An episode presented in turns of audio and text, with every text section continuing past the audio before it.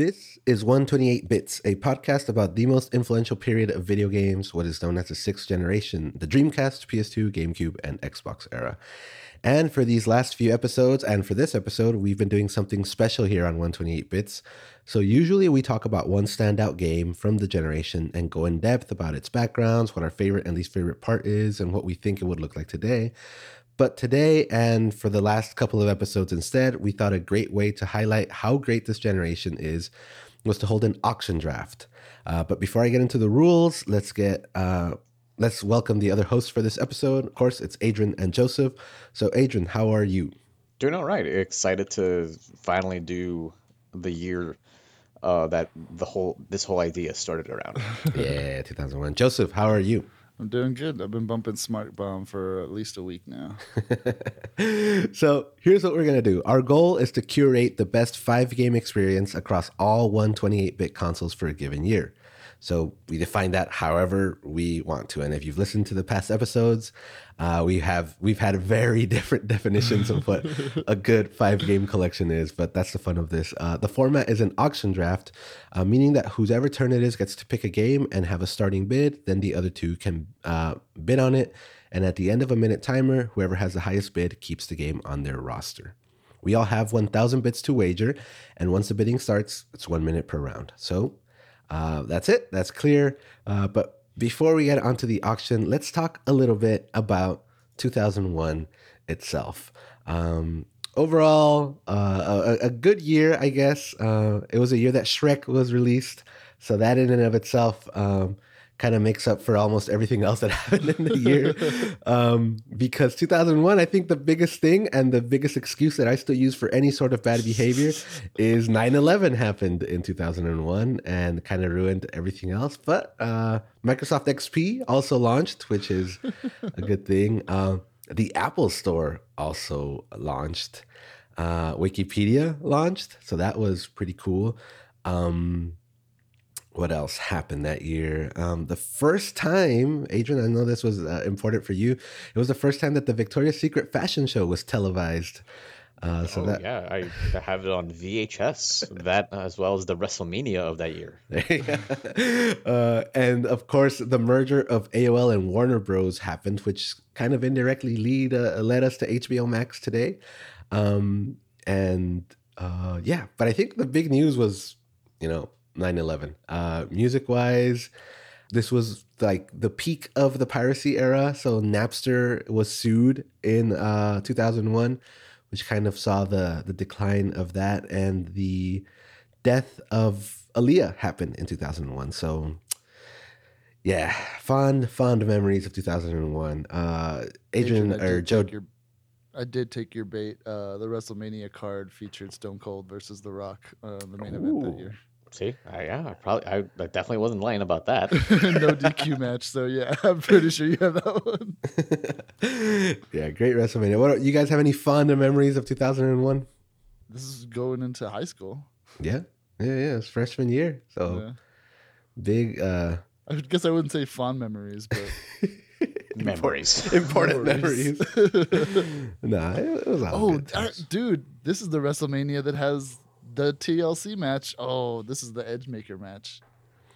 Wait, I thought Hell in the oh no, Hell in the Cell is Mankind and Undertaker. Yeah, no, right? TLC is the one where Edge speared uh, Jeff off of the ladder. Oh yeah. Okay. Yeah, yeah, yeah. yeah I've seen that. When game. were the Dudleys? That was the same match. It, they were okay, all three so in that match. Okay. so that was 2001, but more importantly, 2001 saw the release of the Xbox and the GameCube so it finally rounded out all 128 bit consoles, and uh, this auction should be pretty interesting. So I did a randomized order before the show, and here is how we're going to draft. I will go first, then Joe, then Adrian.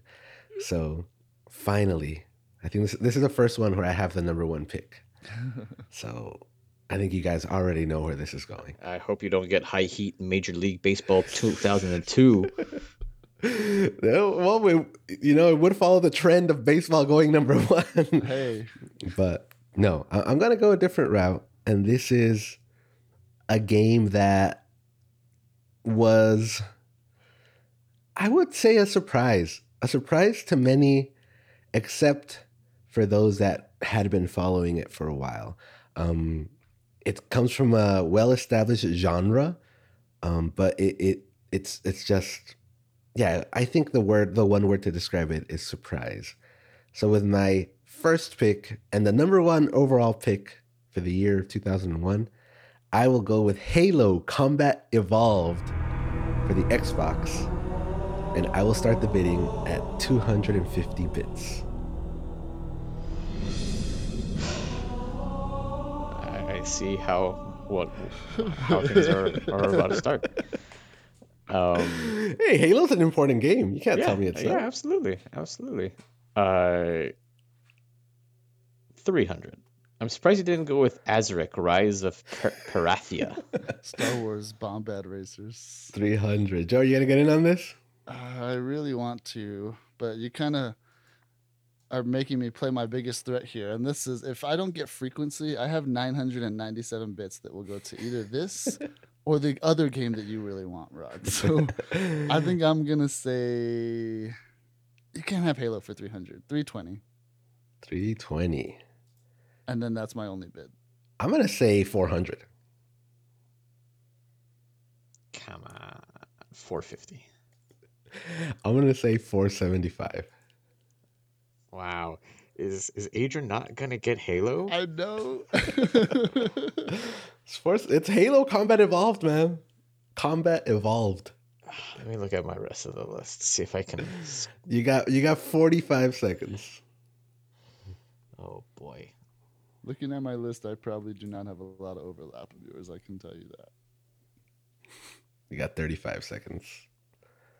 That is the one Xbox game I would have made it play for. You're how much? 475. 475.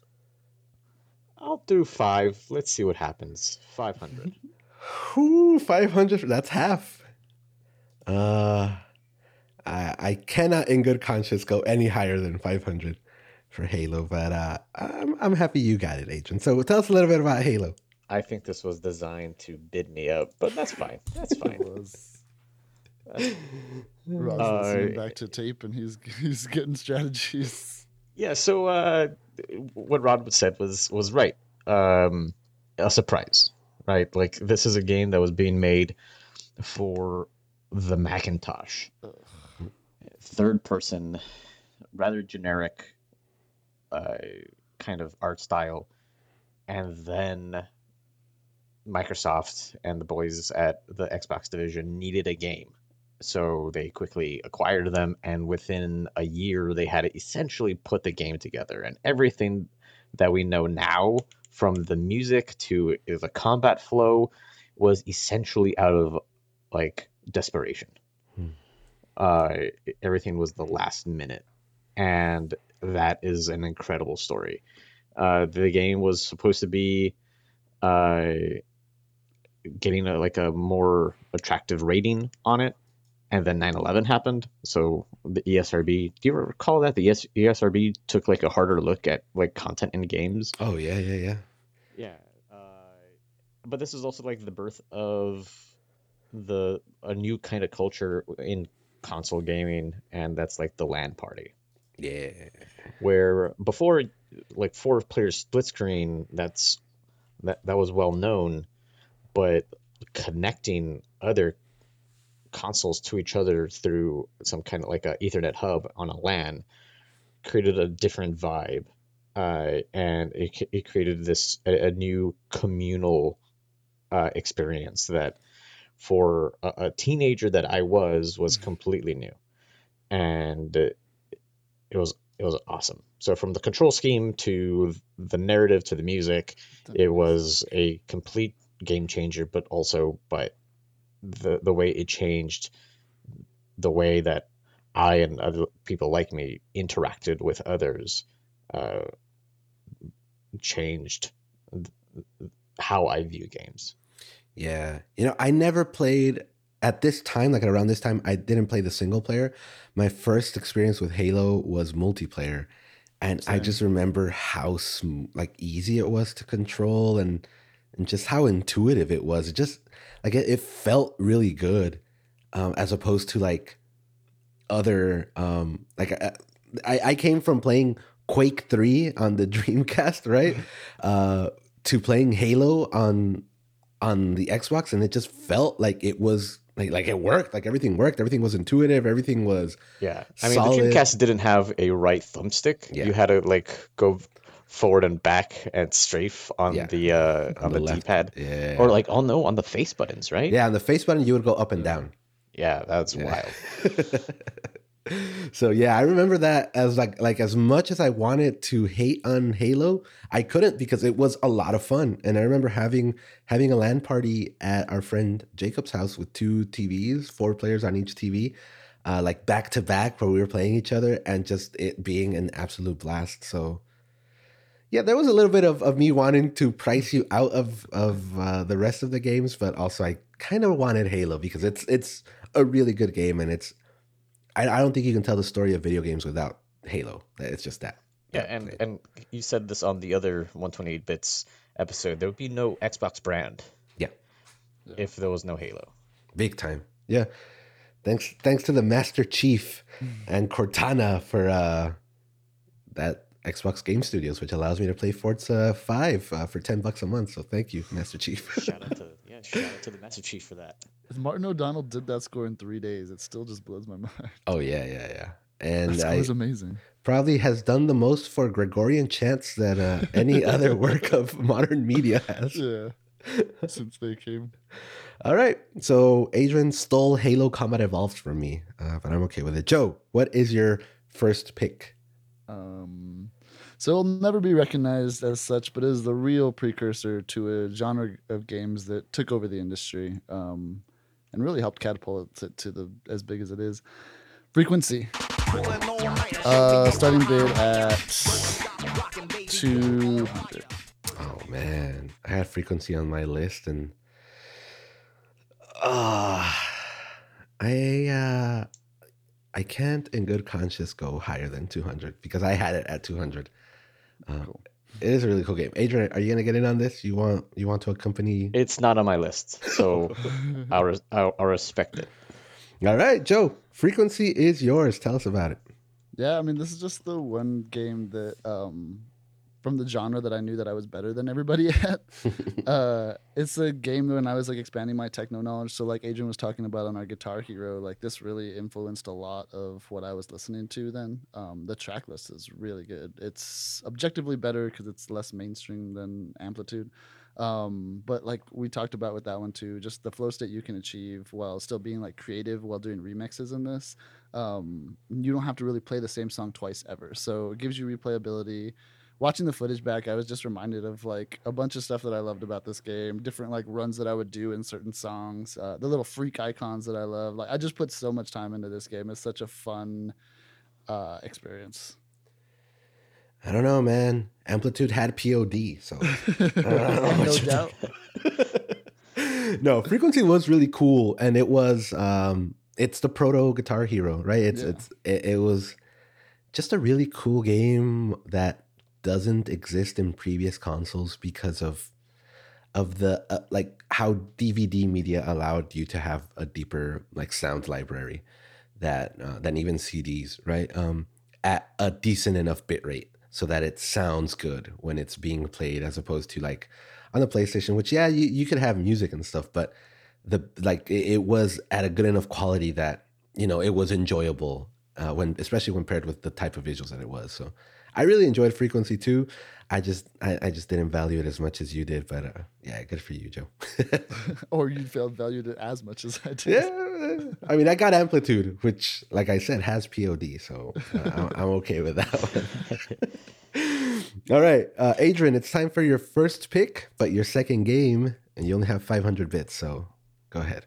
Yeah, so try to create uh, a representative list of where games were and where games will then be for the next 21 years.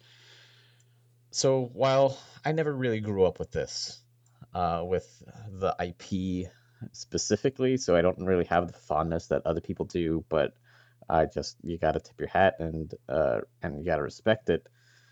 And while I disagree sometimes with it being included in the pantheon of uh, other all-time greats at Evo, uh, it's its appeal is regardless like uh, unavoidable. So I'm gonna have to go with Smash Brothers Melee.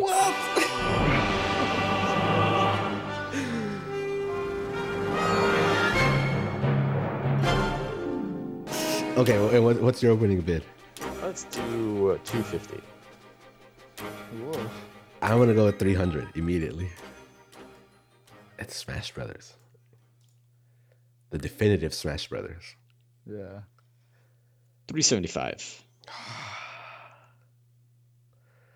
375. How is Adrian gonna have Halo and Smash Brothers?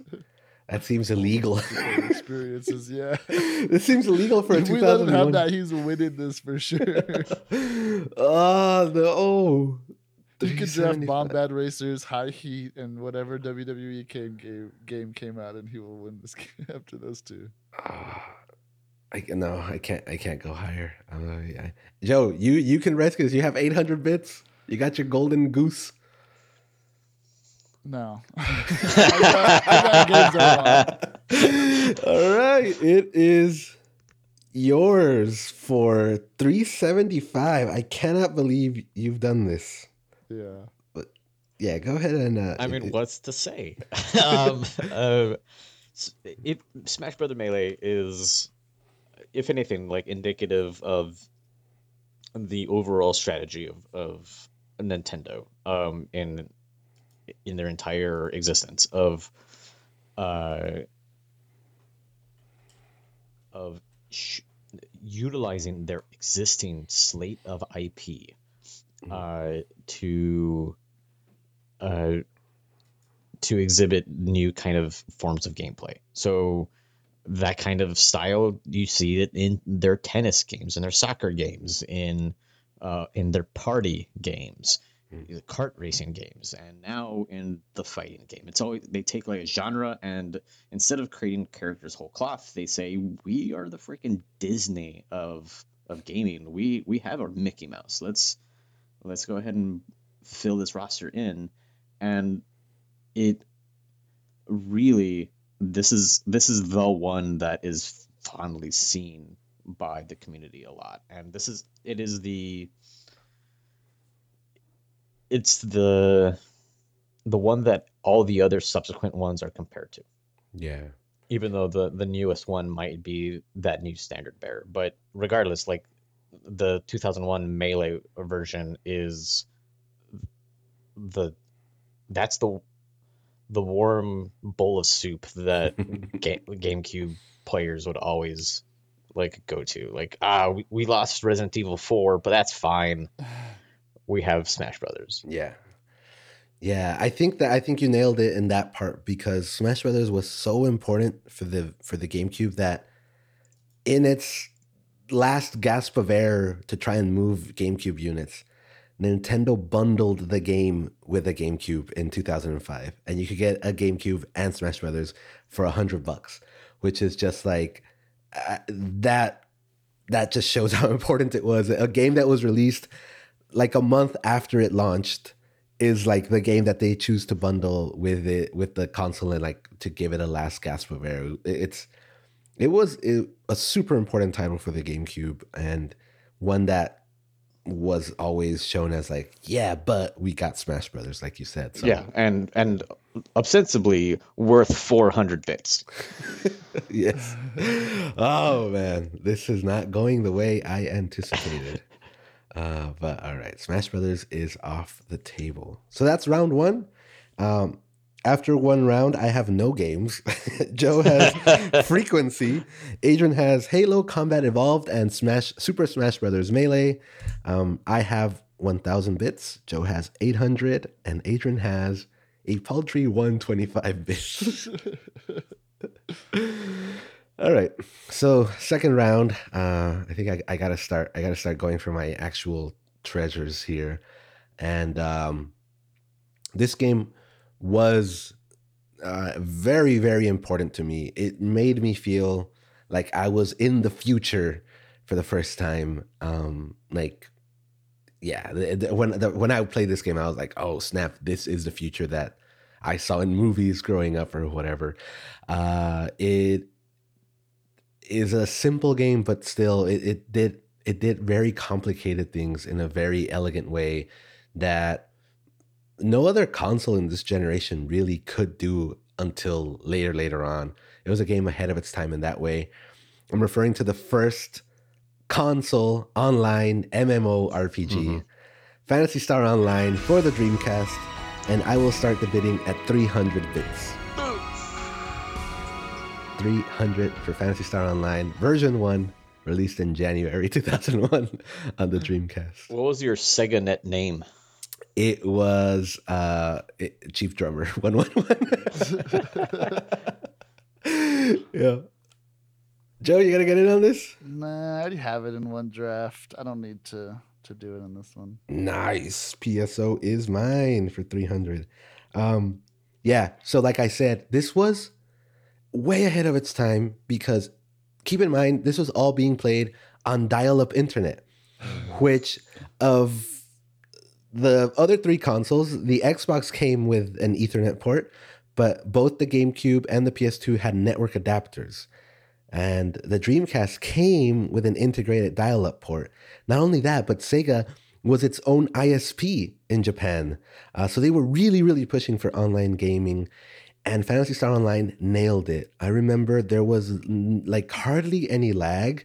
Um, environments were lush, they would load quickly. Communication was all through like in game typing, um, which, by the way, the Dreamcast had a uh, keyboard that you could like plug into a controller port and type mm-hmm, out, mm-hmm. or you could just go like you know T9 style on the controller. They didn't um, have that cool controller that the GameCube had with no between it with the keyboard between the the two edges of the controller. No, they just had a full keyboard. Um, but what, something that was really cool is that the game would auto translate phrases, so you could play with somebody from Japan, and they were sending out typing in Japanese, and it would translate to English. So that was super cool. Um, and yeah, it was just like I said, it was online on dial up for free in the United States. And it was smoothless. I, it was smooth. It was it was relatively hiccupless. I remember fond memories of coordinating with people like on forums on the computer like let's go play meet at this server at this time kind of seeing them there and uh yeah Phantasy Star Online was a grind but it was a very rewarding grind um so yeah, it is just an overall great experience. And I don't think, I can't think of any one, like any other of these consoles having an MMORPG that was as successful as Phantasy Star Online was. There was EverQuest on the PS2, but I don't think that was ever as good. The one that compares to it is World of Warcraft that that was on PC and much much larger. Um, so yeah, I can you guys think of another online RPG that was as good as Phantasy Star Online? in this I era. Mean, as good, the one on the GameCube, but um, yeah. it was the same game. Yeah, and I think the the user base was smaller on the GameCube. Yeah, it definitely was. It wasn't as big as what, I'm, as what I was gonna say. Yeah, overall a really cool game. It's still alive. Not the, the not yeah, not the Dreamcast one, but it's still alive. Uh, so that shows to the staying power of this IP. I wish it would come back, but even if it does, I don't think it can capture that moment of just being able to go online on your console, it was just kind of mind blowing and how smooth it all was. And uh, this is one of the, this game encapsulates so many of the things that Sega used to do that I don't feel is done in video games anymore. Like, yeah, just the fact that Sega put in a, a like a dial-up browser and became an ISP because they wanted people to play online, and it was free. That was super cool, and I don't I don't see anyone else doing that kind of stuff. So, yeah, super cool game for me. Joe, what is your second pick? I'm going to rod you here to try and get the rest of my. Don't you dare do this to me. uh, yeah, I mean, you you kicked off the draft doing this, so why not? Ace Combat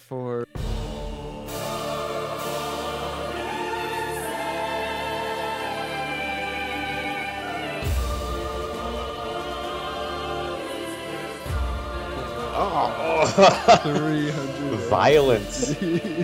resorted to violence. For how much? 350. I'm gonna go 500. You have it. It's yours. Oh man, I cannot. I cannot. I had to go scorched earth on this.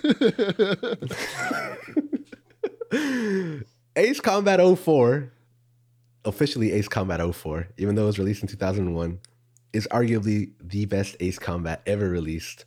Uh, it came out really early on in the PS2, and nothing was more responsible for me lusting after a PS2 than Ace Combat uh, 4 was. It was the best selling Ace Combat ever up until Ace Combat 7 was released in 2021. It shipped over 2.8 million copies worldwide.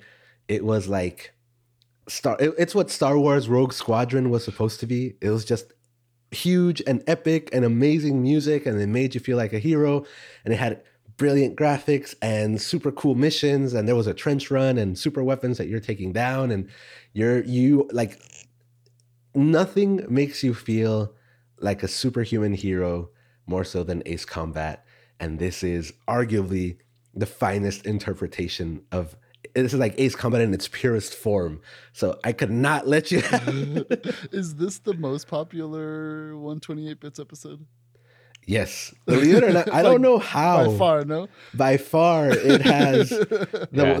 it's the most it has the most listens. Damn, I should have probably fought harder for it so that I could get the votes. Your uh, the SOE for that episode it crosses over with like the Ghost of Kiev. yeah, exactly. That's probably what's happening. Uh, but no, like you know, the essentially Ace Combat is like you do the stuff that the Ghost of Kiev does and stuff like that. So it's just, I know it's a weird genre, especially from the outside. But once you give it a shot, it, it's it's like really good storytelling. The thing that I like the most about this one is it has like its story mode is told from a journalist that is recounting his childhood in the war that you're playing in. Um, so in between missions, it cuts into these cutscenes of a journalist, you know, like 30 years from when you're playing, retelling the story of you from his eyes and the, his the eyes of your greatest rival. So it's it's just brilliantly told and And those cutscenes aren't dated because they're all told in like stills. And, yeah, they're Yeah. anime stills, which is This just, was the one that you got me to buy in on Ace Comp. Like uh, we have a few friends that still give you crap on it, but when you when we did the this episode, I was like, all right, I get it. yeah, it's it's honestly a really cool friend, and I mean it's it's it's still around, so you can tell that it's like um, there's something there uh, because it's just a really solid game, and this just this was just uh, Project Aces, which is a development team within Namco that did this, just flexing incredibly hard, and and after. Um, Ace Combat 4, they kind of became like a standalone production studio that just does Ace Combat. So that that just shows you how seriously they take it and how good they are at it. And it's one of the best games ever made. So I don't care how much I paid for it. Sweet, Adrian, what is your third, your second pick, third game? I'm gonna go ahead and uh, do the follow up to a game that kind of revolutionized how I thought games can be. Um, the first game I played the whole way through uh, without a memory card. My my folks got us a PlayStation, uh, but didn't get a memory card because why would they? uh, so for about a year and a half, I had to play games uh, that if you died, that's it. No wonder It was my Demon's own Souls. self- Your childhood was Demon's yeah, it was Dark Souls. Souls basically. just, um, and I have fond memories of playing the first one like that. So when I I replayed this, not when it came out, but uh, much later. But the the the the vision that this studio and this creative had for it is is undeniable, and the fervor for this game was on tilt. Like it was uh, incredible to see online and on uh, in magazines. And that's Metal Gear Solid 2: Sons of Liberty. Uh, the follow-up to Metal Gear Solid, where Kojima essentially predicts the the war of it with of information that happened with the 2016 uh, and 2020 uh, election, and it it's pretty wild to see how um, the community actually reacted to the to the head fakes within Metal Gear 2. Mm. Um, he tried to have a new protagonist essentially. Uh, I'm, I'm reminded of uh, Mean Girls, where one character tries to make fetch happen. Like you're not, could you, you're not making Raiden happen. Yeah. Uh, but the move of it, regardless, was uh, a pretty ballsy and and a, auteur thing. Like imagine buying God of War two and a, uh, two hours later realizing you play as someone way different. Mm. Uh, so I'm gonna go ahead and I don't know if this is this is on your list, and if it is stolen, then that's fine. um, so I'll go with uh, 50 bits. Whew. Adrian, it was not on my list, but I don't know how it's not on my list. like as soon as you said, it, I was like, wait, what? I missed this game somehow. Um, you have 125. I will bump you up to 100. Well, Rod, I'm, I'm glad Metal Gear Solid 2 has a home. Uh, okay, I, I I take it gladly. Uh, so Metal Gear Solid no 2 games to three. Oh wait, Adrian, uh, Joe, are you are you in on this? No, no. I was surprised that it didn't come up on my list as well, but I wasn't that big on it. Yeah, so this was Kojima kind of showing us who he is, right? For the first time. Um, I think at this point, the technology allowed him to kind of Mhm. create the games that he always envisioned. Kojima's like an incredibly cinematic person. And you could see that in Metal Gear Solid 1 on the PlayStation, but it just didn't work because the graphics weren't there. Yeah, it's, it's a, Metal Gear One's very impressionistic. Like Yeah, I guess yeah. those are eyes. Let's go. Yeah. Let's assume those are eyes. yeah. But Metal Gear Solid 2, and then um it just nails it because the visuals allow him to be able to tell the story in the style that he wants to say. And if there's one thing that Kojima is, it's stylistic more so than anything else. Um, but the codec conversations were also like hours, countless hours of them in there about the weirdest things. And it's just the concepts that allow you to go online and just talk about stuff forever. Um, right. And uh, I remember the big thing with this game was that there was a demo packaged with Zone of the Enders. hmm Um, and the demo only featured Solid Snake. And so S- Zone of the Enders sold because of that demo. and people thought they were getting one game. And then when it released and he does the fake out to Raiden, it's just like, who does that? Well, Kojima does that. And I think that's ultimately the theme of Kojima going forward. Like, who does that? Well, Kojima does. Like, who makes a game when you're an Amazon logistics delivery person in a poisonous world of demons or whatever? Kojima does, right? And he predicted COVID. Like basically, like yeah, we're all isolated and have no contact with each other. Um, you know, the other thing that's interesting about Metal Gear Solid 2 is that it's set, I think it's set in like the real life timeline of like 2007, right? Mm, mm. So yeah, he predicted a lot of stuff accurately in terms of how the media plays our mind and stuff like that. So yeah, I played this game later when I got a PS2 later on with a memory card. Um, but yeah, I was just lucky. like, I was just like, whoa, this is this is really good.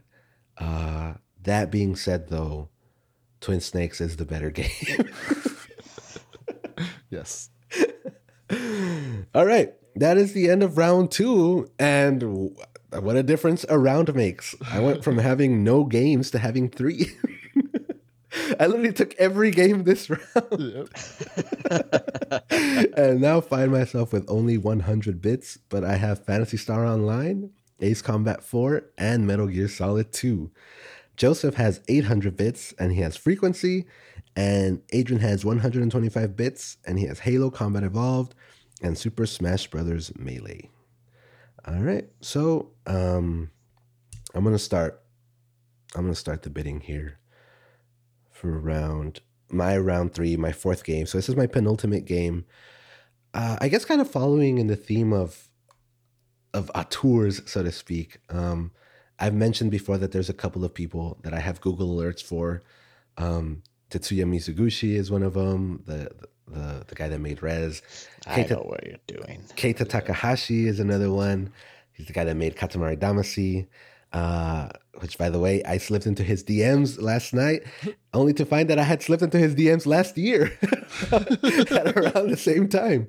Um, but anyway, uh, yeah, this game is by another one of these types of individuals, and something that is also kind of, I guess, prevalent or that's kind of coming forth in this era is the rise of the auteur game designer, game developer, lead designer, whatever it may be, like the rise of the individual voice. Um, because as game industry matures and ages, it comes to the point where these voices can happen. Uh, and it's not just, you know, Miyamoto or Yuji Naka, that made Sonic. Like it, it doesn't have to be franchise building things. It can be more of like indie type games. Um, so I'll just get to it. The game that I am uh, drafting is Ico for the PS2 with the lead designer Fumito Ueda. Um, so I'm gonna start the bidding at 50 bits. 55. Damn it. I will go 75 bits. How many do I have? You have 800. Uh, 100. Oh, ah, that's all I got. I can't do it. Ah, oh, 100 bits. Adrian, are you, you gonna, Yeah, you I'm, gonna box- give it I'm boxed out as well. You got 125. You can go. Yeah, but can I have I have three games. Ah, all right. It is yours, Joe, for 100 bits. So tell us a little bit about Ico. Yeah, I mean, you could probably you've spoke to it a lot more than I have already, and probably will. But I just really liked playing it. I mean, it was the I actually went back and played this one after Shadow of the Colossus. Um, first when this one came out originally, it just wasn't something that I thought I'd be into. And then I played Shadow of the Colossus, and I was like, okay, I love this creator's game. So then I went back and yeah, like just the experience of it. Um, just the way he makes his games are so enthralling and I love the worlds that he, that he- builds and playing in them. Yeah, there's something deeply emotional about his games. There's like lonely loneliness plays a big part of it. Vulnerability plays a big part in, in in just how his games feel. And yeah, Ico was kind of like came out of nowhere. One thing that I remember about it a lot is the ad campaign that they had on video game magazines. Uh, where it was literally just like a big maze that you kind of like had to draw your way out of and you couldn't uh, because that's what the game is. The game is you're trying to guide a, a, a woman out of a castle, and you're a small kid who has like one weapon, and that's it. And there's all of these ghosts chasing her, and you can't communicate with her, and it's incredibly frustrating, but it's super unique, and it's it's just a fantastic game. And yeah, he would go on to create Shadow of the Colossus, which is another great game. And then kind of uh, didn't do so good with the last Guardian, but it's okay. I still haven't played it.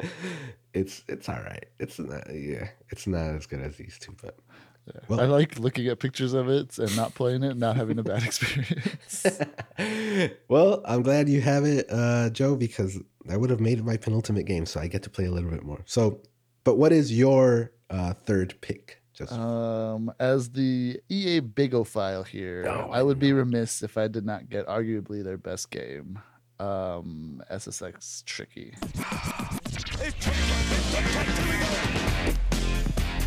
And I will start bidding at 100. damn it! That's another box out. oh, I, yeah. All right, all right, Joe. It's yours That's for one. second pick that I did. thing is, he has four games now, so like, No, he has Jeez. three. Yeah. oh, oh, okay, yeah, all right. All right, Joe. Tell us about Tricky. Yeah, I mean, I loved it. We talked about it when we brought up three because it's not as good, admittedly, even though it is one of my picks.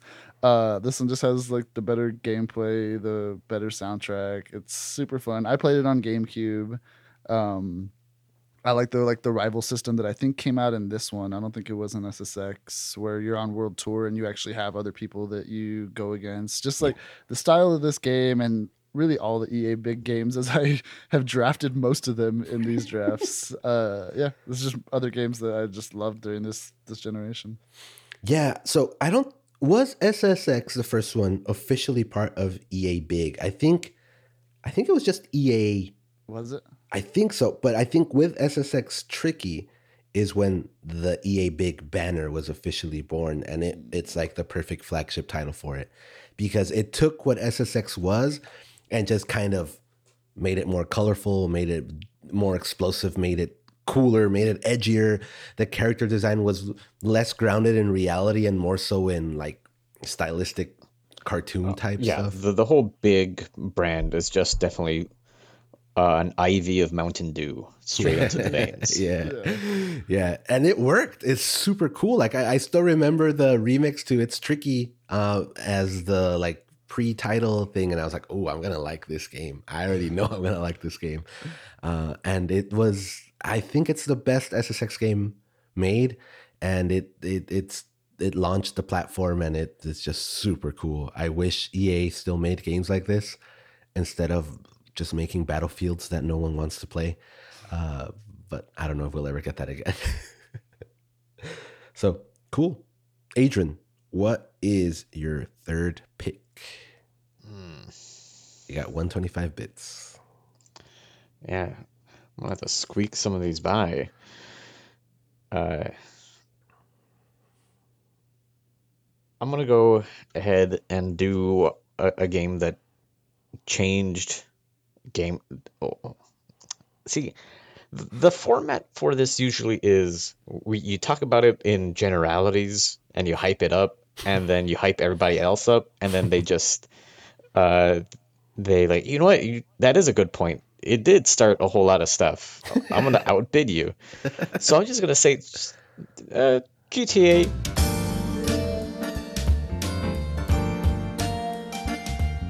s- 75 bits I'm 125. damn it it didn't work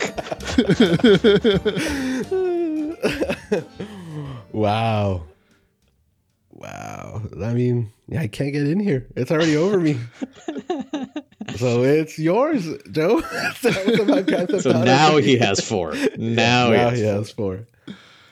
Uh, yeah, I mean, Adrian couldn't pop it up, but yeah, it's the game that launched all these games. They're still going off of it. Uh, this is, I did play Vice City more, I said, but I in the last episode, but I believe this is the one that I got the far the actual farthest in in the story.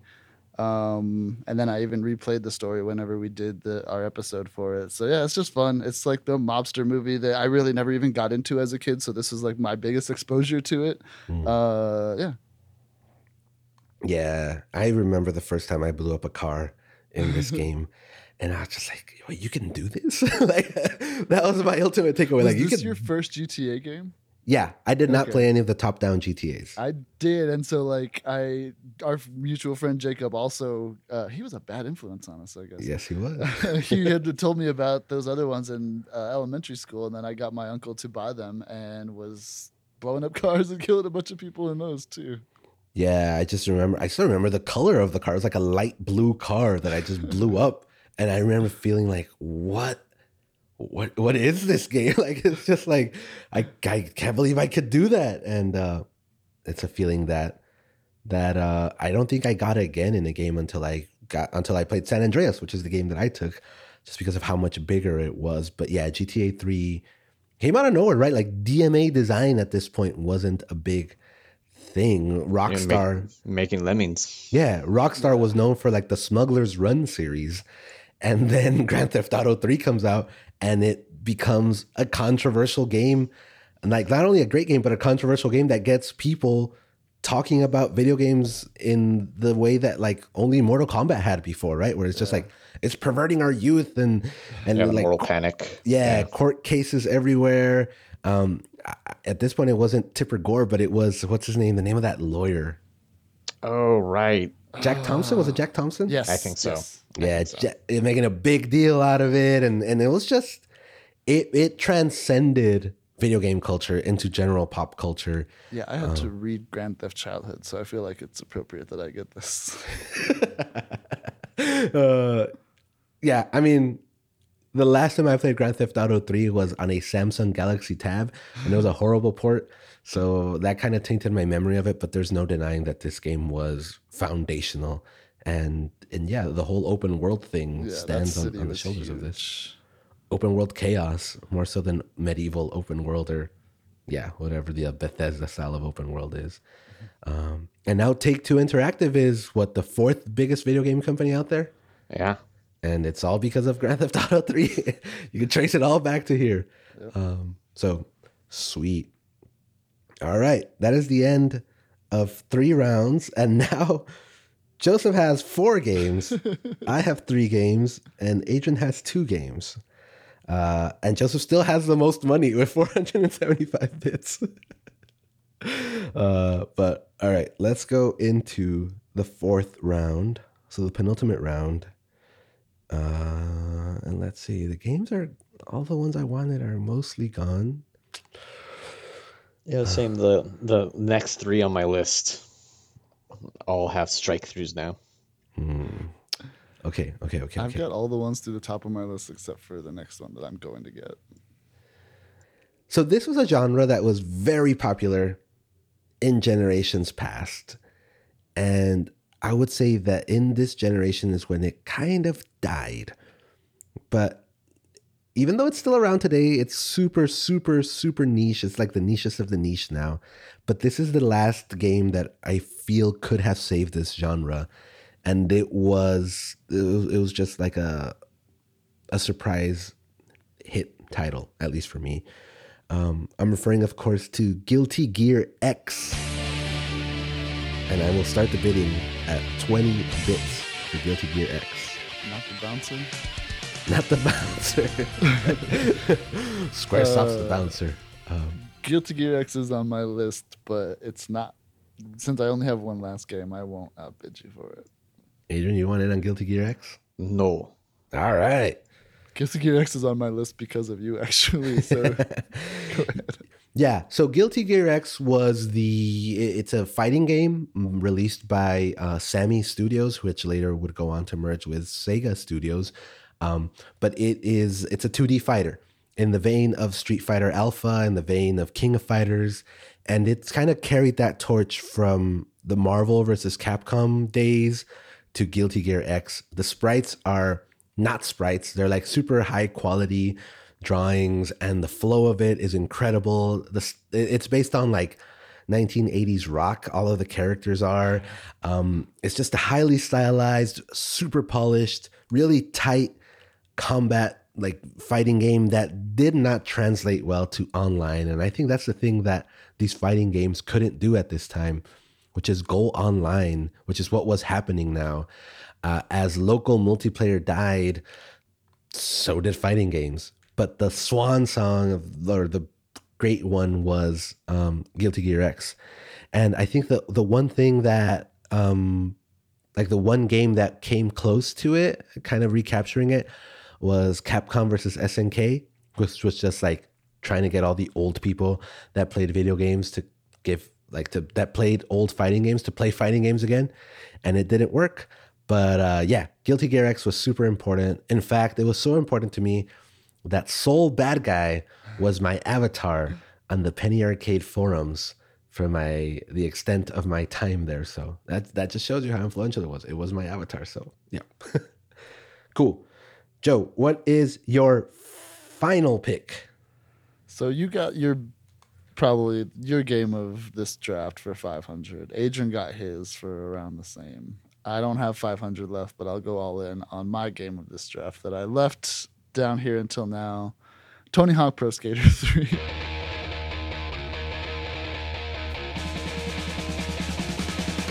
Uh, so what? 400 I have left. Yeah, four seventy five. For let's just say 400. I'll keep myself 75. All right. so we can't get in here. yeah. Uh, I mean, we talked about the greatness that was Tony Hawk Pro Skater 4. And while that may have been like the pinnacle of the actual series, this one is probably my personal favorite.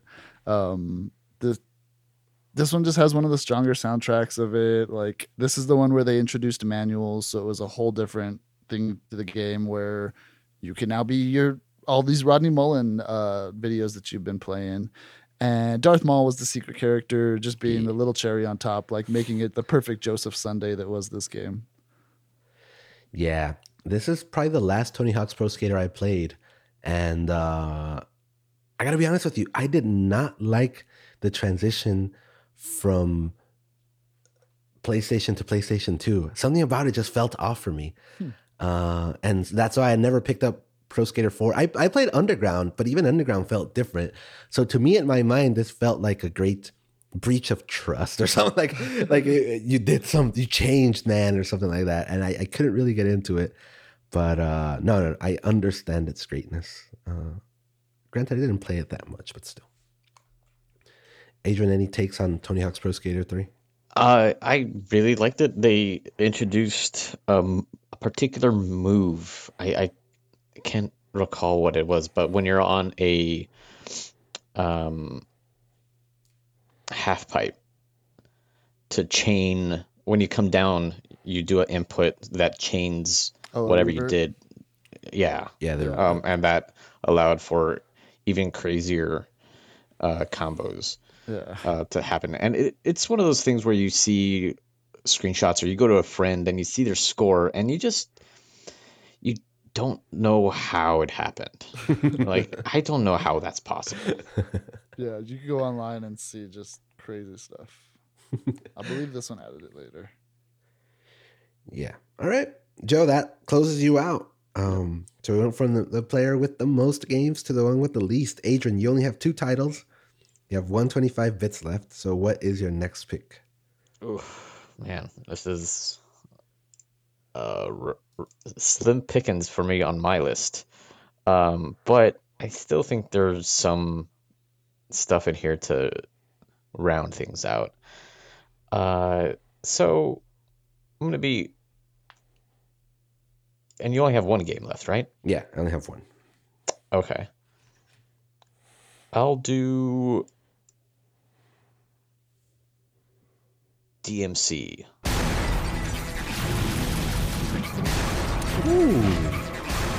For 75. Damn. Yeah, that's yours. Tell us a little bit about Capcom's Devil May Cry.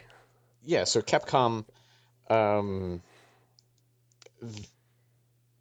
I think they were in a little bit in a transitionary um, position here. They they knocked it out of the park and really exploited the Resident Evil series in the PS1 era, uh, going into the PS2, and uh, they had room f- and capital to launch a new IP. So uh, they went as edge lord as they could, um, but focused on uh, action combat and the flow of gameplay of um, where a lot of games, a lot of brawlers would just focus on doing stuff on the ground, but DMC uh, it introduced uh, some verticality to it. So not only can you uh, beat dudes with uh, range and with melee, but you can pop them up and then continue your uh, combo above. So it really created a, a new kind of dimension for this kind of combat that you would then see um, reverberated in uh, later on in your God of Wars and your Bayonettas and your Platinum games. Um, so it, it, I'm kind of off on the art style yeah. but it, it's it's something that would the nightmarish garishness of it is still also like you see that in FromSoftware games as Yeah. well so there's a lot of um, parts of the game that is very indicative of where these style of games are going to be even though it is very butt rock Yeah, big time. I, I would say the visual style is the worst part of this game, uh, but the combat is just super cool. Like if if the visual style were just a little better, it would be way more beloved than it is uh, because it was objectively a really cool game, except for like the Evanescence style that that uh, it's it's like bathed in completely. Uh, but yeah, Dante was super a super cool character, and the combat was great, and the creator kind of got screwed over because they like he made this franchise out of nowhere, and then Capcom took it away from him, and like go do something else, and this was originally going to be a uh, Resident Evil sequel, so that's how it started, and it became this thing, and then Capcom took it away from him, so kind of jacked up. But then again, Capcom did back away from the GameCube, so I don't doesn't surprise Yeah, it's me. uh, Kamiya, right? yeah, yeah, yeah, yeah. Yeah, who then did the whole? He started up uh, Platinum Games. Yep. So the DNA from Bayonetta like originates uh, in DMC. For sure. also a uh, art style that doesn't necessarily need to be the. so that is the end of round four. And uh, like I said, Joseph is done and he's got 75 bits left over, which will go to the charity of his choice. um, Adrian has three games and how many? 60 bits left over? No. Yeah. 50 bits left over. Yeah, I couldn't see my five. And I got four games and 80 bits left over. So, Adrian, let's close out this draft. So, with my last pick, oh man, I legitimately only had one GameCube title in this draft.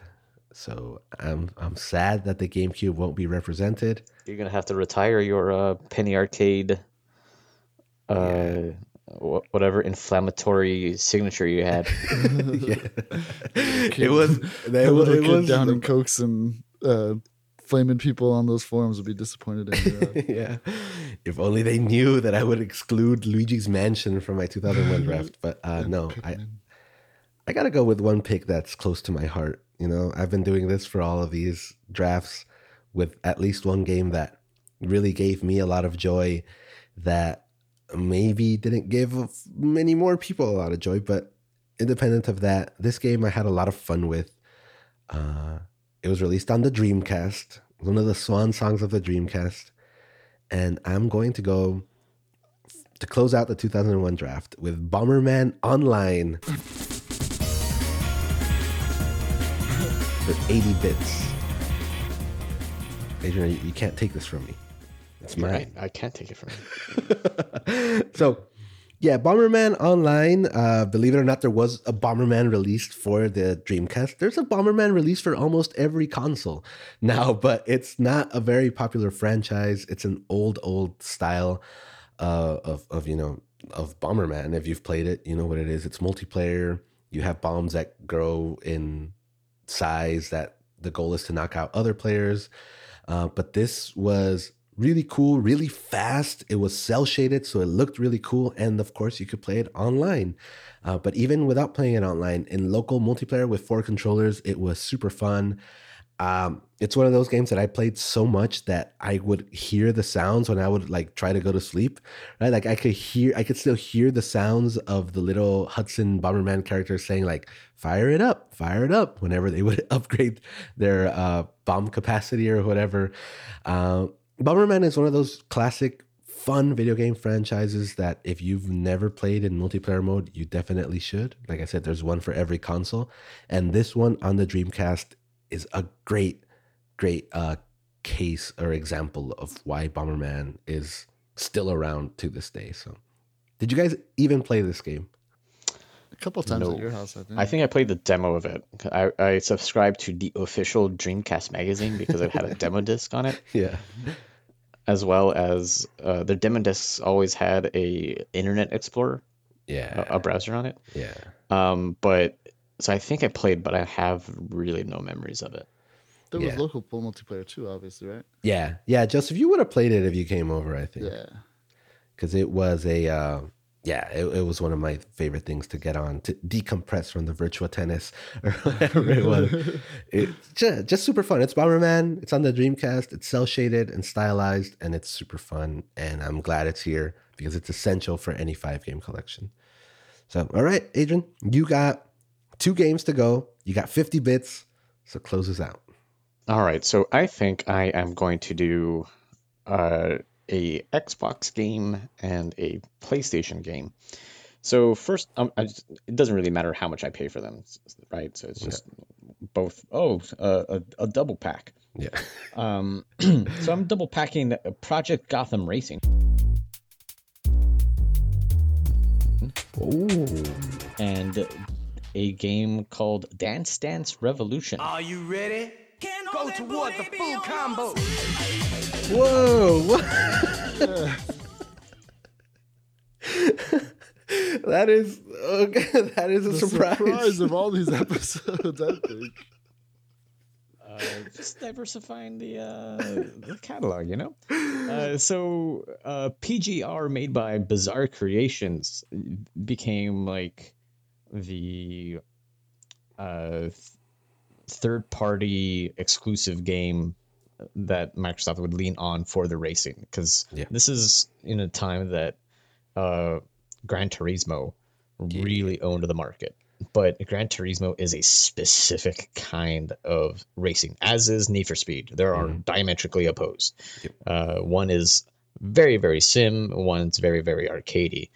So Microsoft has had to essentially they were in a position they want to fill this this this demographic this this market so they have to figure out what they want to do with it so they went with a, the with a little bit of both and they just called it style Mm. uh, so project gotham racing really through its kudo system Yeah. uh, it's very like crazy taxi like like it rewards the player for being uh, high risk high reward of doing a uh, a risky or or hard to pull off maneuver and you get kudos for it Yep. i did not have that kind of coordination so um, i was pretty bad at it but it laid the foundation regardless for that style of game and ultimately project gotham racing begat us Geometry Wars. Yeah. Geometry Wars is a side game that they would put on PGR. yeah. Um, so in like vis a vis, uh, Project Gotham Racing got us the best Xbox 360 launch game. Of, yeah. uh, Because it was a live exclusive, right? yeah, of Geometry Wars Evolved. Um, but it also made um it, it created that that environment like okay so we have our our pseudo arcadey uh game with pgr we have our this relationship might be in jeopardy because of their relationship with activision Mm. so we'd have to create our own studio to do these kind of games and compete with Gran Turismo. Yeah. Let's make Turn 10. Ooh, yeah. So the rel- the relationship with Project Gotham Racing ultimately also got us Forza, I feel. Yeah. Yeah, and the success of it too, because like there wasn't there was a need that Project Gotham Racing filled that now Microsoft needed to ensure was filled consistently. Yeah. for So sure. like the the tumultuous existence that Bizarre Creations had under Activision really put the fire under their ass to to like have a, a state an IP a racing IP that is consistent for them in house. Yeah. Therefore Forza. Yeah. Uh, and then DDR. What's to say about what else to say about DDR? Last, uh, uh, one of the other drafts, I picked up Steel Battalion. This is Steel Battalion for your feet. I never understood these games, Someone But- who really wants to play Steel Battalion, I take offense to that. But you're not But, wrong. uh, I mean, they're impenetrable for me because I lack uh, rhythm and, and like bass function of my feet in in in a rhythmic way. But um, this the the DDR crowd basically uh the kind of fervor that that Guitar Hero had and Rock Band had, the DDR folks already wa- were on that train already. Um, and this is probably the, the pinnacle before Battalion, Steel Battalion, the pinnacle of um, of periphery periphery console gaming. I would I, w- I would agree with you there. Um, I just I just cannot they imagine Donkey you. Konga out right here.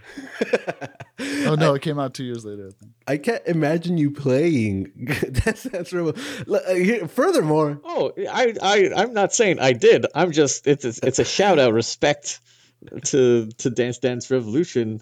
It was more of an arcade experience for myself, and after failing the uh, the song uh, after the first 15 seconds, I realized this this isn't for me, but I respect it. The number one reason why classrooms would stink when we were in high school. yeah, that, that's the other thing. Furthermore, based on my experience, I do not want to be in a place where Dance Yep. Dance Revolution is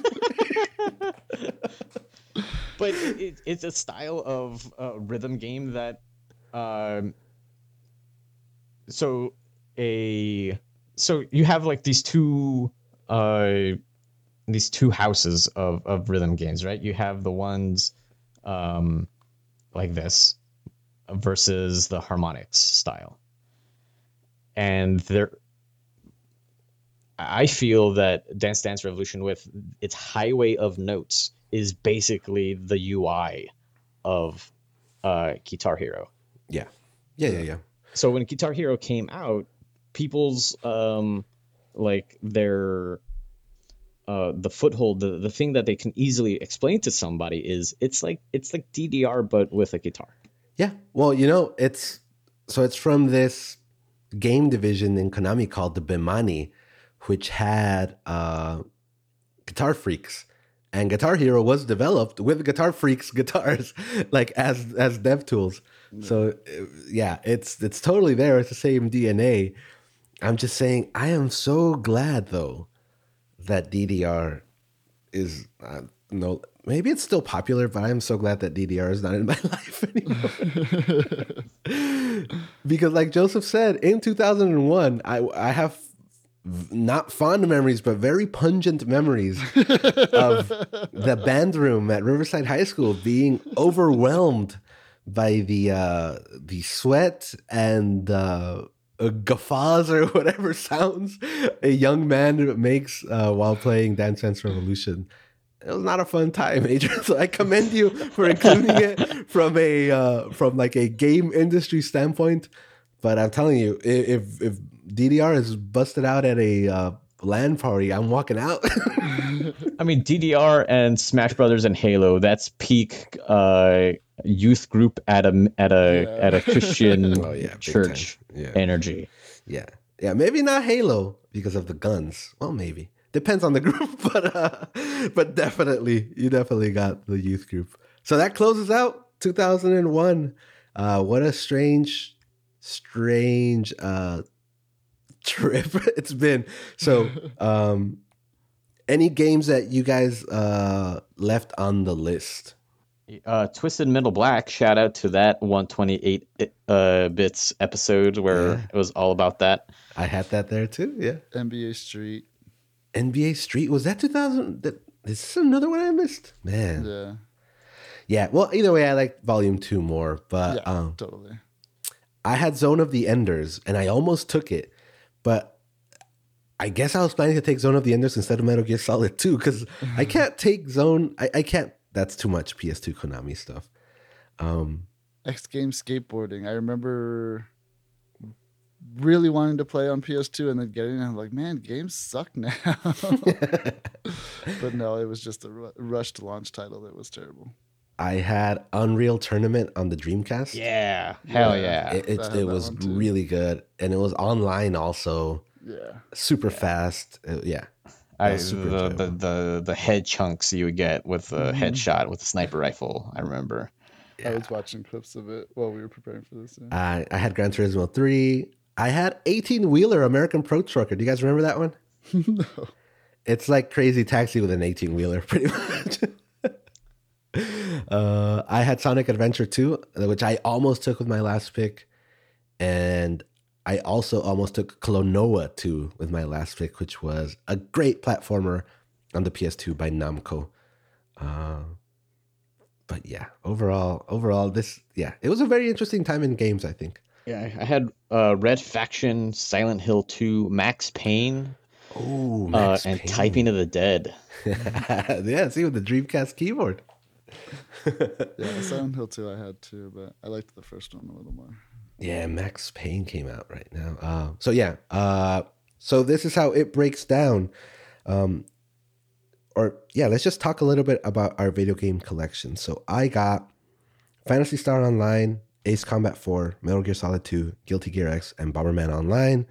So right away, I have two Dreamcast titles, which I'm very happy with. I have the definitive Ace Combat. I have a Kojima game, which is always a good thing to have, and then I have Guilty Gear X, uh, so I can assert dominance in a fighting game. Which the, the, this is around the last time that I was good at video games to an extent, and it was with fighting games. So I'm pretty happy with that. Um, Joe, tell us about your games. You got Frequency, Ico, SSX Tricky, GTA 3, and Tony Hawk Pro Skater 3. Yeah, I mean, these are all the games that I was playing at this year, that's for sure. Um, one would go out and right into the other one, but eh, I'm pretty happy with it. It's all the games with a bunch of replayability, one that's even still being ported to every console known to man. yeah. Uh, yeah, I'm happy with it. Yeah, I think you can play Grand Theft Auto 3 on the new Tesla Model 3, right? Yeah, I mean, for someone who's not really a for someone whose only sport that he follows is baseball, how did I end up with all the sports games out of this, all, all these drafts? You're the jock, man. You're the jock of uh, guess. 128 bits universe. and Adrian, you got Halo, Combat Evolved, Super Mountain Smash. Brothers Melee, Devil May Cry, Project Gotham Racing, and DDR Max Dance Dance Revolution. Tell us about your games. Yeah, so I kind of stumbled upon that uh, that realization that this is big, um, playing uh, with a youth group after school activity kind of a deal, but it it's diverse in what kind of whatever nerd you are. Yeah. Uh, if you're the Nintendo nerd, you got Melee, and that's going to be your life for the next 20 years. Same with Halo. Uh, and DDR, you're you're off living in Iceland, uh, doing DJ shows. I don't know, but uh, yeah, I'm I'm actually pretty happy with it. Uh, just because it, I think it's representative of uh, where we still are Yeah. in a lot of ways. I think this year more than any, right? I mean, we have Halo, we have Smash Brothers, we have Grand Theft Auto 3, um, which are kind of like still the pinnacle of their respective genres and still the things that are being modeled after. I would put Ace Combat 4 there too, but I know people don't care. Um, but yeah, or and then you have yeah, you have Metal Gear Solid 2. It's just an incredible year for video games, an incredible era for video games. But I think this year overall, um, I think we've done a good job of highlighting how diverse and great this era was and how it had something for everyone. So, yeah. Thanks, uh, Adrian and Joseph, for for doing all of these drafts, and uh, it's been a lot of fun. Um, and thank you for listening. If you like this episode, share it with a friend. Leave us a review on Apple Podcast or Podchaser.com, and we'll see you guys next time.